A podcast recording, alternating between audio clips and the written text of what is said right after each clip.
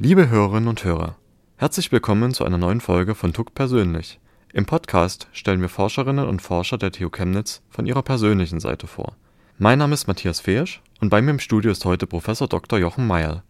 Er ist seit dem 1. Oktober 2018 Inhaber der Professur Soziologie mit Schwerpunkt Empirische Sozialforschung an der Fakultät für Human und Sozialwissenschaften der TU Chemnitz. Bevor er zu uns nach Chemnitz kam, studierte er Soziologie und Politikwissenschaft an der Universität Stuttgart.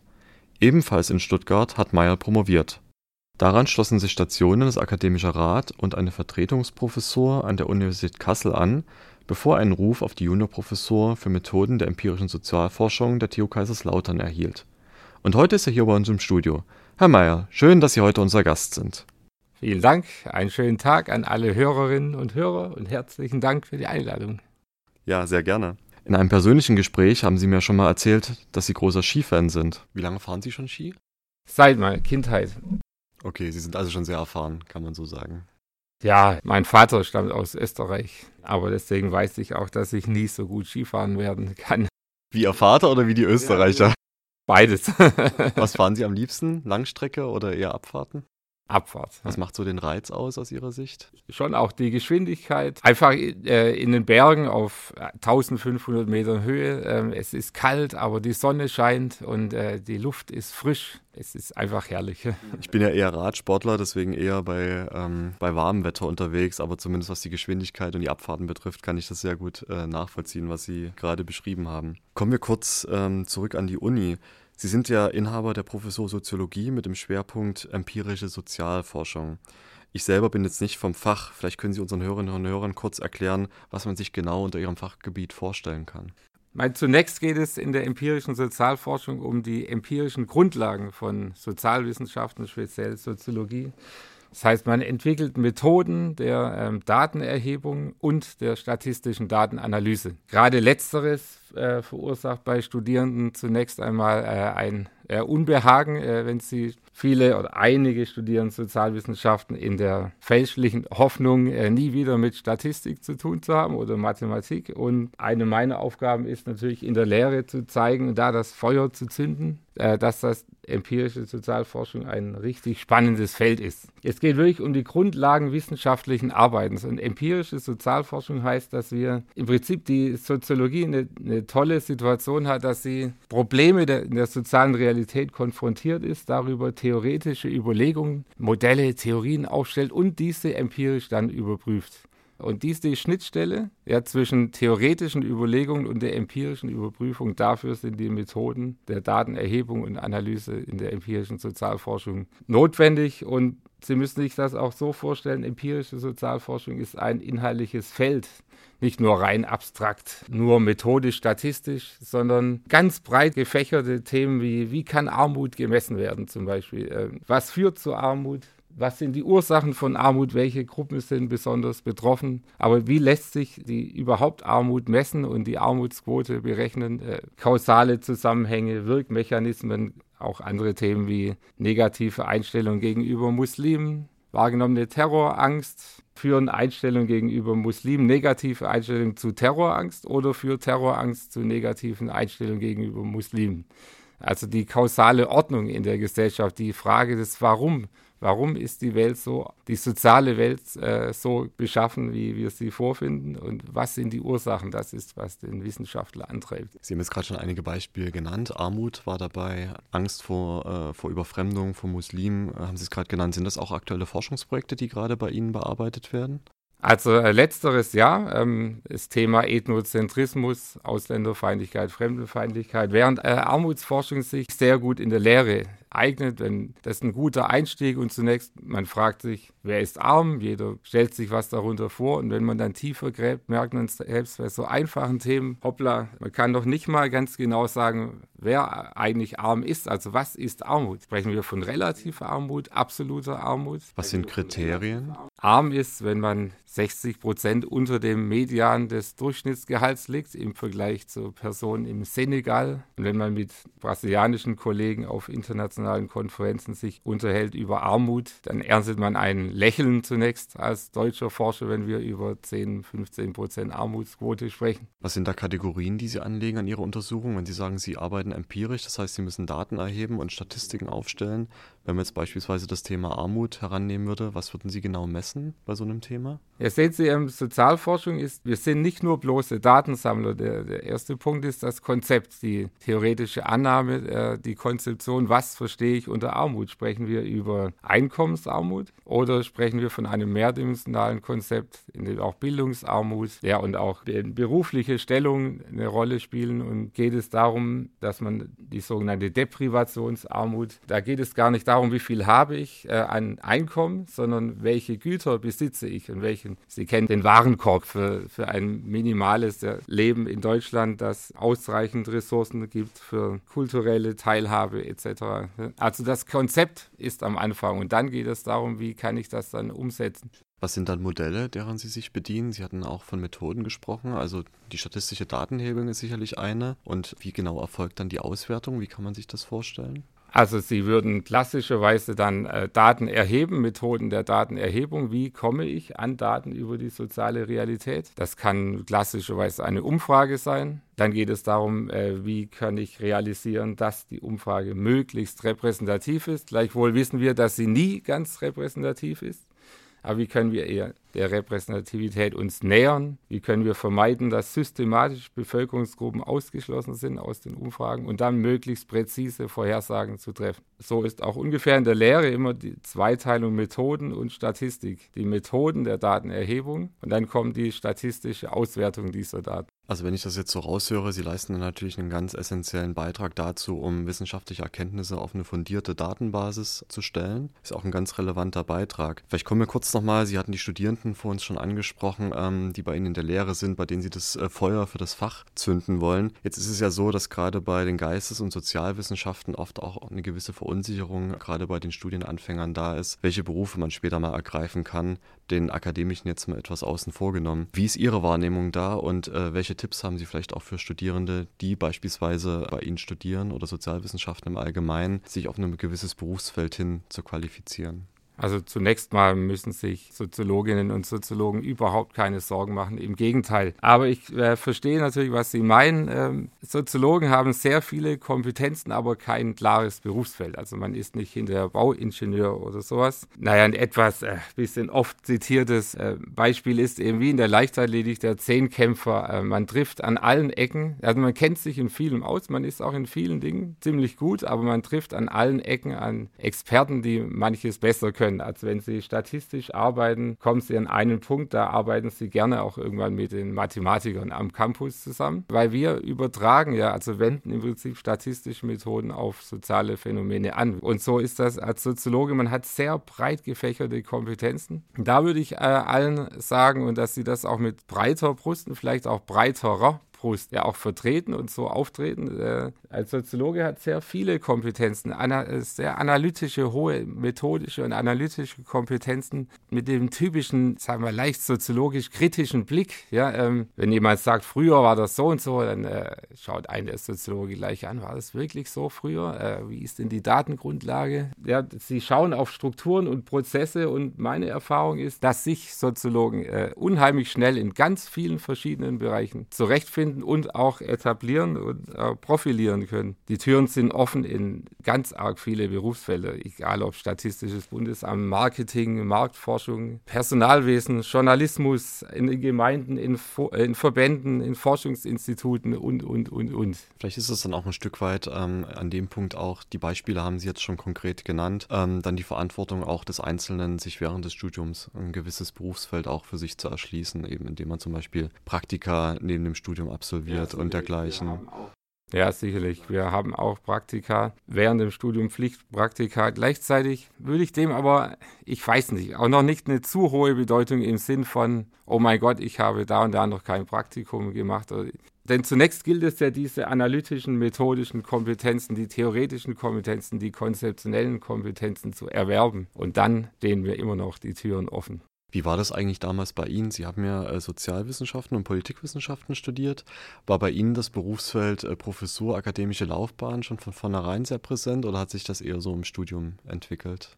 Wollten Sie vielleicht was ganz anderes werden ursprünglich? Naja, also vor dem Studium hatte ich, glaube ich, keine Ahnung, was ich werden wollte. Äh, und während dem Studium haben einige Veranstaltungen, die das äh, sozusagen die Leidenschaft in mir entfacht für die Soziologie, als es darum ging, die Erklärung sozialen Handelns was, was mich vielleicht schon immer beschäftigt hat vorher auch. Warum handeln Menschen so, wie sie handeln? Warum tun sie nicht das, was sie eigentlich für richtig halten? Und gleichzeitig, und das ist das Spezifische in der Soziologie, warum halten sich so viele Menschen an wie unsichtbare Regeln sozusagen? Ja? Die, warum fällt die Welt eigentlich nicht auseinander? Warum ist nicht Chaos? Warum ist das Gegenteil der Fall? Was hält die Gesellschaft zusammen? Und da habe ich äh, wirklich das Feuer in der Soziologie gefunden, die diese Grundfragen über menschliches Zusammenleben stellt. Und dann eben, dass man nicht nur darüber ähm, diskutiert, sondern seine theoretischen Überlegungen dann noch empirisch, statistisch überprüft, auch falsifiziert, verwirft, neue Thesen aufstellt, wieder verwirft. Dieser Prozess, den im Prinzip alle Wissenschaften gemeinsam haben. Da war die Politikwissenschaft dann relativ schnell, äh, aber eine gute Ergänzung, muss ich sagen, weil ich habe mich dann in der Politikwissenschaft auf politische Soziologie und äh, Wählerverhalten, also solche Themen, die auch eng mit der Soziologie zusammenhängen. Das war dann eine äh, super Ergänzung. Ich wollte gerade sagen, man kann das doch eigentlich auch ganz gut koppeln, ne? Auch gerade wenn man jetzt in den Bereich Politikberatung denkt, ja, gerade ja. da ähm, solche Erkenntnisse, gesellschaftliche Erkenntnisse auf einer fundierten Basis zu haben, kann ja auch eine Grundlage für politische Entscheidungsprozesse sicherlich sein. Also der Schritt von der einen, man möchte Erkenntnis und Wahrheit äh, sozusagen finden, erstmal das als Leidenschaft für sich zu verstehen und dann mit einer empirischen Basis nochmal eine, eine fundierte Grundlage auch für diese Wahrheitsfindung zu haben. Das ist ja das eine, was Sie gerade dargestellt haben, dass Sie darin Ihre Leidenschaft gefunden haben. Aber dann nochmal den Schritt weiter sozusagen zu gehen und dann eine Professur anzustreben. Wie kam es dazu? Vielleicht als junger Mensch, man denkt gar nicht so nicht besonders oft so weit in die Zukunft. Man, man ist im Jetzt. Es macht mir jetzt Spaß, empirisch zu arbeiten. Es macht mir jetzt Spaß, mich äh, für drei Monate in der Bibliothek für meine Abschlussarbeit einzugraben. Und dann kommt das Angebot für eine Doktorandenstelle. Dann ist man da natürlich auch gleich Feuer und Flamme. Und dann äh, gräbt man sich wieder ein in Themen, schreibt die erste Publikation, äh, entwickelt eine unglaubliche Freude daran und ähm, beißt sich fest an Themen dann äh, kommt die Doktorarbeit und man stellt gar nicht die Frage, also bei mir war das nie so die Frage, oh, oh Gott, was ist danach und wohin geht die Reise? Gleichzeitig ähm, gab natürlich während der Doktorarbeit sicherlich immer mehr klarer der Wunsch der akademischen Karriere und gleichzeitig bremst man sich ein Stück weit, dass man sagt, naja, das Seelenheil darf davon nicht abhängen, weil man immer mehr mitbekommen hat, dass ähm, mein, wie schwierig es ist, letztlich eine Professur zu bekommen. Es hängt mit, auch mit Glück zusammen am richtigen Ort. Ja zur richtigen Zeit mit dem richtigen Profil sich zu bewerben. Gleichzeitig habe ich vielleicht auch den Gedanken immer äh, weg, einfach verdrängt und einfach immer nur weitergemacht und mir der Leidenschaft gewidmet. Und vielleicht muss man das auch so generell im Leben machen. Man folgt dem, was die Leidenschaft ist ich denke, das ist auch ein, ist ein sehr guter Punkt und bei Ihnen war es ja auch von Erfolg gekrönt. Ähm, Sie haben dann eine Juniorprofessur an der TU Kaiserslautern erhalten.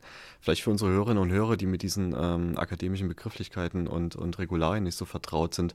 Was ist denn eigentlich der Unterschied zwischen einer regulären Professur auf der einen und einer Juniorprofessur auf der anderen Seite? Die Juniorprofessur ist ja eine, immer noch ein, eigentlich eine Qualifikation. Also im klassischen Sinne hat man äh, in Deutschland früher promoviert, dann habilitiert und dann ist man Privatdozent Prozent und kann sich dann äh, bewähren als Hochschullehrer. Und der zweite Bildungsweg sozusagen ist anstatt der Habilitation eine Juniorprofessur mit Zwischenevaluation nach drei, an manchen Universitäten vier Jahren, aber mit einer Beschränkung an sechs Jahren. Und die meisten äh, Juniorprofessuren sind in Deutschland ohne Tenure-Track. Das heißt, man ähm, hat nach sechs Jahren keinen Job. Man qualifiziert sich in der Zeit für eine Vollprofessur und das ist auch schon der Riesenunterschied. Das heißt, sie arbeiten da ganz anders. Sie müssen kurzfristiger planen. Sie müssen ja äh, zielen auf die Zwischenevaluation ab und tun alles, dass sie ja bis dahin berufungsfähiges Profil haben und, äh, und als jetzt Universitätsprofessor. Das ist meine erste unbefristete Stelle in meinem Leben. Jetzt kann ich mich äh, auch ein Stück weit jetzt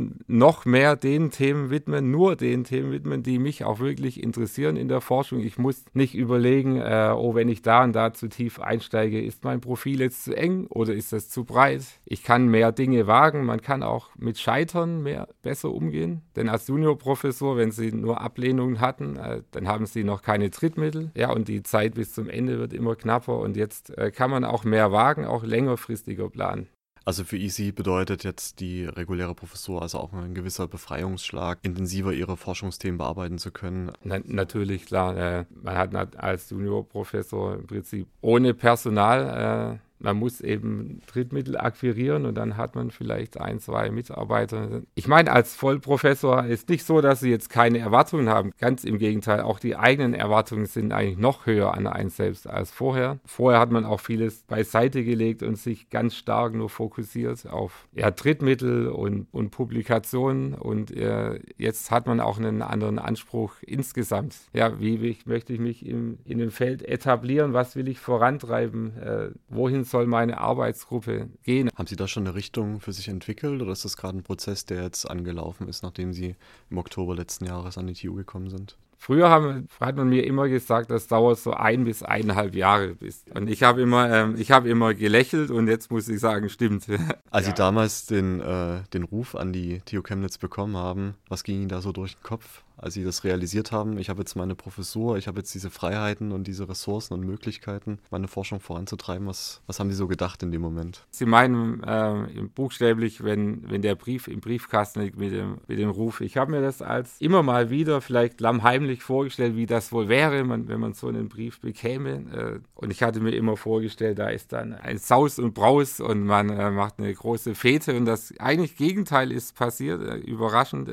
Natürlich Freude, aber aber mit Gegenteil meine ich, es ist eher ein ganz tiefes Durchatmen, weil man es geschafft hat. Am Abend eine Flasche Champagner mit meiner Frau geköpft und bereits dann äh, fängt das Gehirn schon an nachzudenken, was ist der nächste Schritt, was ist zu tun, äh, wie kann ich meine Projekte transferieren nach Chemnitz, mit welchem Personal kann ich ausstatten. Also es, das Gehirn lässt einem nicht mal einen Abend in Ruhe.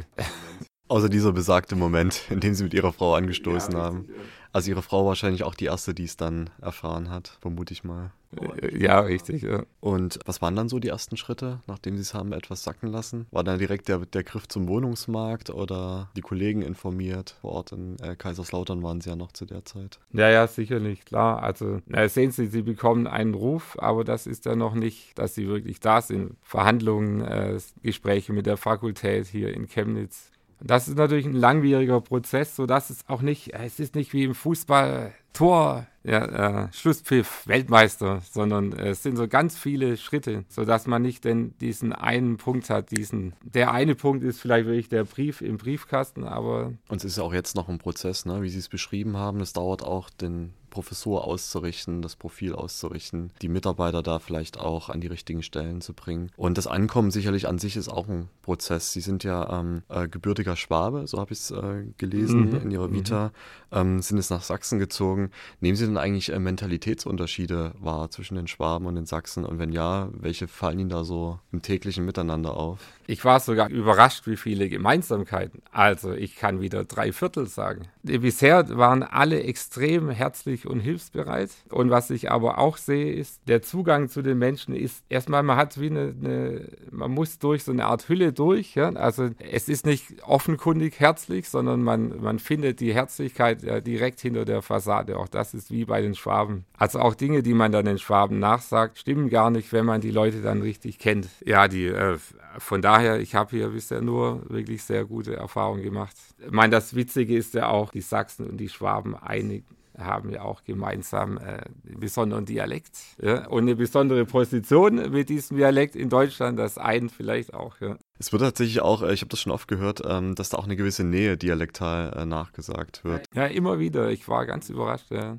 Haben Sie denn eigentlich schon einen Lieblingsort hier in Chemnitz gefunden, an den Sie gerne gehen? Ähm, ich meine, ich bin jemand, der gerne äh, in Städten äh, sozusagen in die Innenstadt, Downtown geht. Ja? Und ähm, ich finde hier, die äh, natürlich erst drei Monate hier und ich habe auch Chemnitz noch nicht im Sommer erlebt. Das ist auch noch eine Erfahrung aus meinen vergangenen Stationen. Im Sommer erkennt, entdeckt man nochmal die andere Seite. Ich weiß zum Beispiel nicht, wie der Schiller, Schillerplatz jetzt im Sommer ist. Ich könnte mir vorstellen, dass auf den Wiesen die Menschen herumsitzen, und, aber ich, ich weiß es nicht, vielleicht aber auch nicht. Ja. Aber es sieht so aus, wie wenn es ein schöner Platz sein könnte. Und generell hier an der, an der Oper, dann der Karl-Marx-Momentum, ähm, ein paar Cafés. Ich schlender hier gerne die Straße da so, in, so Richtung Innenstadt, also man ist eigentlich in der Innenstadt und setzt sich in, in ein Café. Haben Sie schon ein Lieblingsrestaurant? Naja, das ist eher pragmatisch. Gäste sind bisher im Chemnitzer Hof und dann geht man in dieses Restaurant. Opera heißt das, glaube ich. Hm, genau, ist auch letztes Jahr erst komplett neu saniert worden, auch mit einer neuen Speisekarte. Gut, da waren sie noch nicht hier. Okay. Aber das ist schon so ein Hotspot, zumindest hier in der okay. Nähe. Das stimmt. Also Geheimtipps habe ich jetzt noch keine. Vielleicht werden Sie den einen oder anderen noch finden.